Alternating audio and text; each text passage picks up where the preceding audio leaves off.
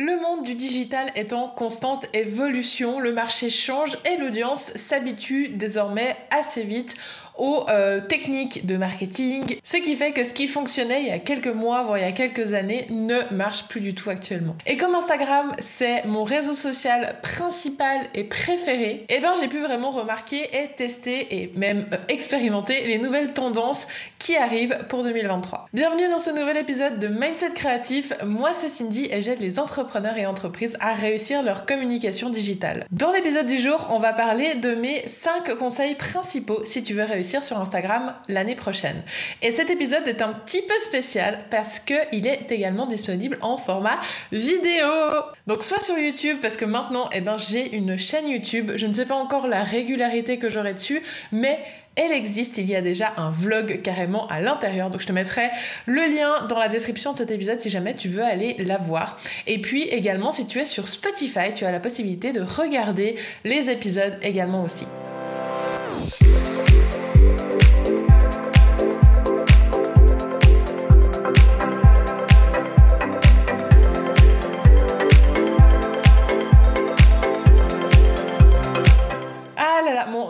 Avec Instagram, elle a commencé il y a très longtemps. Je dirais même euh, qu'elle a commencé au début en fait du réseau social, là où à l'époque on pensait qu'Instagram ça serait uniquement qu'un euh, outil pour mettre des filtres sur nos photos. Je sais pas si vous vous rappelez, on prenait en photo nos repas, euh, nos chats, nos chiens, et on mettait des filtres parce que Instagram à la base ça tout a commencé avec les filtres. On mettait des filtres, on postait parce que c'était le seul moyen d'enregistrer la photo, mais il n'y avait pas ce côté social. C'est qu'un petit peu après, au final Instagram suit la courbe de tout réseau social et donc c'est qu'un petit peu après où on a vu ce côté social où on pouvait aller liker les photos des autres, les commenter, etc., etc.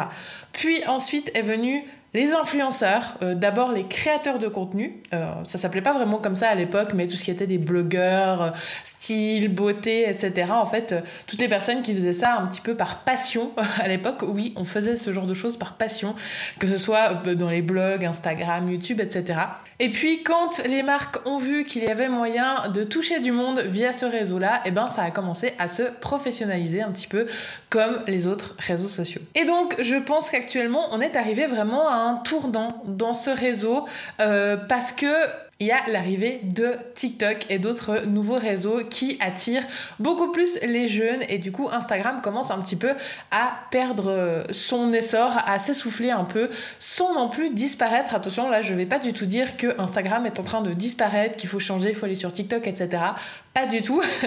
Mais en soi, il y a quelques petites choses si tu veux vraiment qu'Instagram fonctionne et tout est euh, dans cet épisode aujourd'hui. C'est vraiment un réseau que j'adore et moi-même j'adore aller chercher, décrypter, tester des choses pour comprendre un petit peu les rouages et les fonctionnements de ce réseau-là et de comment l'audience euh, ben, en fait réagit à nos posts, réagit à notre façon d'être.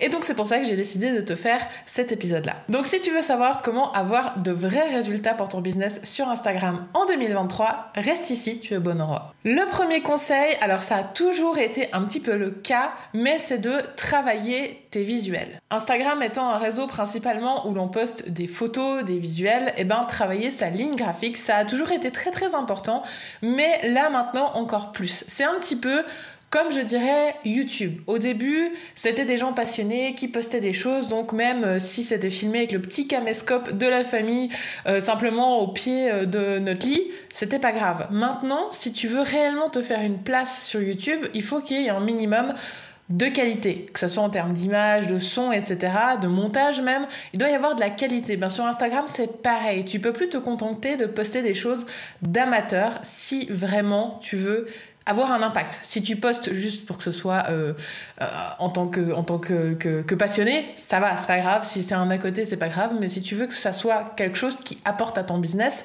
il faut mettre une priorité dans la qualité des visuels. Parce qu'en fait, Instagram, avant d'être une vitrine commerciale, c'est un réseau social. Et donc, il faut euh, les gens sont en recherche constante de ce lien, de cette confiance, de cette, euh, de cette proximité en fait qu'apporte ce réseau-là. Et donc on peut plus simplement essayer de vendre quelque chose en disant euh, oui achète-moi ci, achète-moi ça, c'est trop bien, etc. Il faut créer ce lien de confiance. Et sur les réseaux, ça a été un petit peu comment dire, malmené ces dernières années avec justement toutes ces histoires d'influenceurs, les arnaques, etc. Et donc, il faut regagner, enfin, il faut gagner ou regagner, suivant ton domaine d'activité, la confiance de ton audience pour que réellement elle vienne chez toi, elle l'achète chez toi. Et ça passe donc par des visuels qui donnent confiance, des visuels qui donnent envie. C'est un petit peu comme un magasin, je pense que tu as déjà dû entendre cette métaphore plusieurs fois, mais euh, le même magasin qui vend les mêmes produits, qui vend les mêmes choses, la même qualité, euh, si tu as une vitrine qui est un petit peu euh, très entretenu, qui donne pas envie, qui est pas joli, bah t'iras plus du côté où il y a une vitrine jolie. Alors que peut-être qu'au final, il y a un des deux magasins, euh, celle où la vitrine est moche, bah peut-être que l'intérieur est mieux que l'autre. Enfin bref, mais dans tous les cas, les vitrines de magasins, c'est un petit peu comme Instagram. C'est si c'est joli, que ça donne envie, que c'est professionnel, on entre dans le magasin. Si ça nous intéresse pas, que c'est pas bien fait, euh, que c'est négligé, eh ben euh, on n'a pas envie de connaître ce qu'il y a à l'intérieur. Et pour ton compte Instagram, c'est exactement pareil. Soigner tes visuels sur Instagram, c'est un peu comme soigner ton image de marque. Et donc c'est pour ça que c'est pour moi l'une des choses à faire réellement si tu veux que ton business ait un impact sur Instagram en 2023. Le deuxième conseil que je peux te donner, c'est d'utiliser tous les formats et surtout de rester à l'affût des tendances. Alors attention, je ne te dis pas par là qu'il faut absolument que tu ne postes que des reels, par exemple. Non. Mais il faut inclure les nouveaux formats qui sortent dans tes contenus parce qu'en fait ça va te faciliter la vie. Je ne dis pas que c'est le seul moyen parce qu'il y a des personnes qui ne le font pas et qui marchent très bien, mais euh, si tu veux te faciliter la vie auprès du réseau, ça a quand même ses avantages parce qu'au final, Instagram, quand il lance un nouveau format, la plupart du temps, c'est pour concurrencer quelqu'un d'autre. Les Reels, c'est pour concurrencer TikTok et à l'époque, les Stories, c'était pour concurrencer Snapchat par exemple. Et donc, forcément, ben, s'il veut concurrencer, ça veut dire qu'il y a un intérêt pour ce format-là et donc il met en avant les gens qui utilisent ce format. Et donc, as des... tu vas pas te faire blacklister par Instagram si tu l'utilises pas, mais tu vas pas non plus être mis en avant. Et en fait, ça peut être vraiment un vrai tremplin pour toi si tu utilises ces formats-là de la bonne façon. Suivre les tendances, oui, en termes de format, mais également en termes de sujet, d'actualité, de design, etc. etc. Il n'y a pas que les formats.